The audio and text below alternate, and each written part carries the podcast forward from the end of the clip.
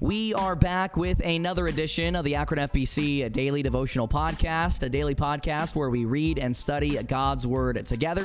Thank you so much for making us part of your day today. It, it's a blessing to talk with you guys on this Friday. It really is. I pray that you're having a great Friday so far. I pray that you have a great weekend. I pray that you have a great Sunday at church. And man, I just pray that you have a great life. I really do. Jesus wants what's best for you. He came that you might have life and that you may have it more abundantly, the Bible says. And I want you to live that abundant life. I really do.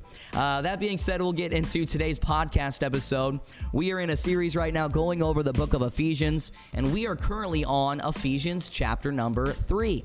And Ephesians chapter 3 is one of my favorite chapters in all the Bible because in Ephesians 3, we are given a prayer from the Apostle Paul.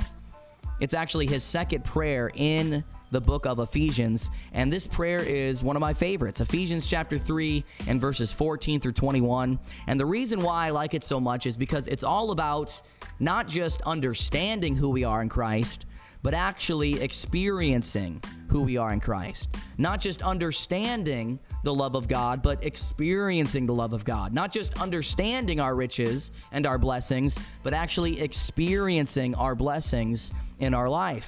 And it's just a really cool prayer from the Apostle Paul. And so, that being said, let's read those verses. Ephesians chapter 3 and verses 14 through 21. And this is what the Bible has to say.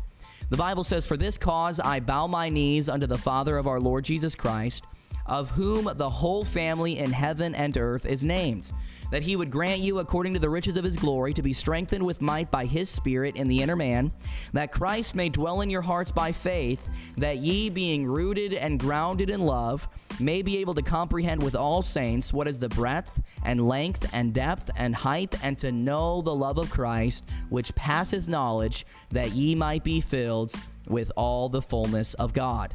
Now unto him that is able to do exceeding abundantly of all that we ask or think, according to the power that worketh in us, unto him be glory in the church by Christ Jesus throughout all ages, world without end. Amen.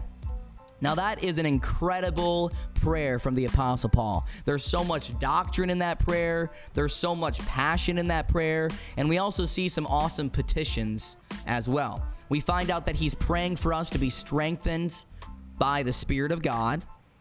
He's praying that Jesus Christ would dwell in our hearts, that we would be rooted and grounded in love and know the love of Jesus Christ that passes knowledge. And then he says in the back end of verse 19 that we might be filled with all the fullness of God.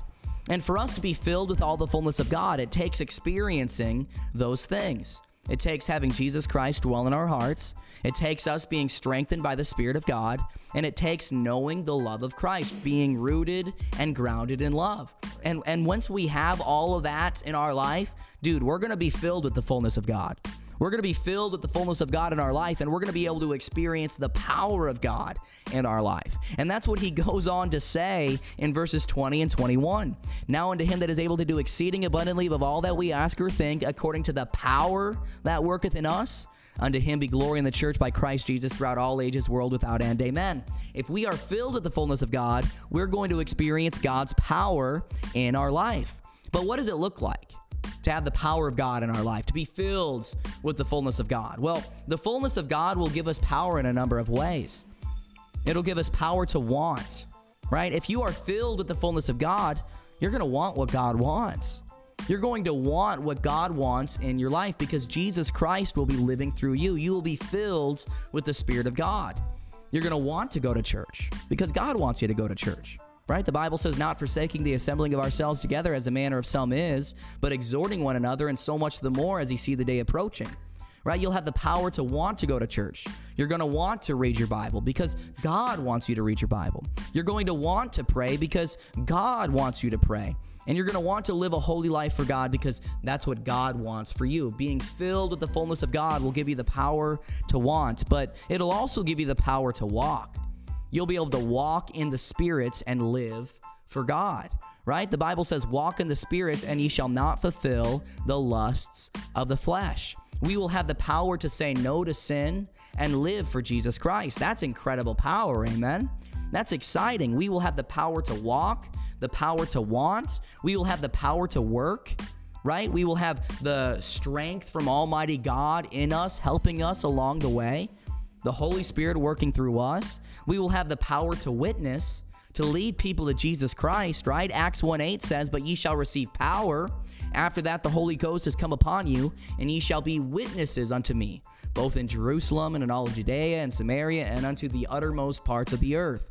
The uttermost, that's the small towns, folks right? I always like to point that out, but we'll have the power to witness if we're filled with the fullness of God. And then we will also have the power to win. Right? If we're filled with the Spirit, if we have the fullness of God in our life, we can win the paddles that come our way. Right? That's why the Apostle Paul could say, I can do all things through Christ, which strengtheneth me. Right? We have the power to win and the power to live for Jesus Christ. That's really cool. And that's what the prayer is all about.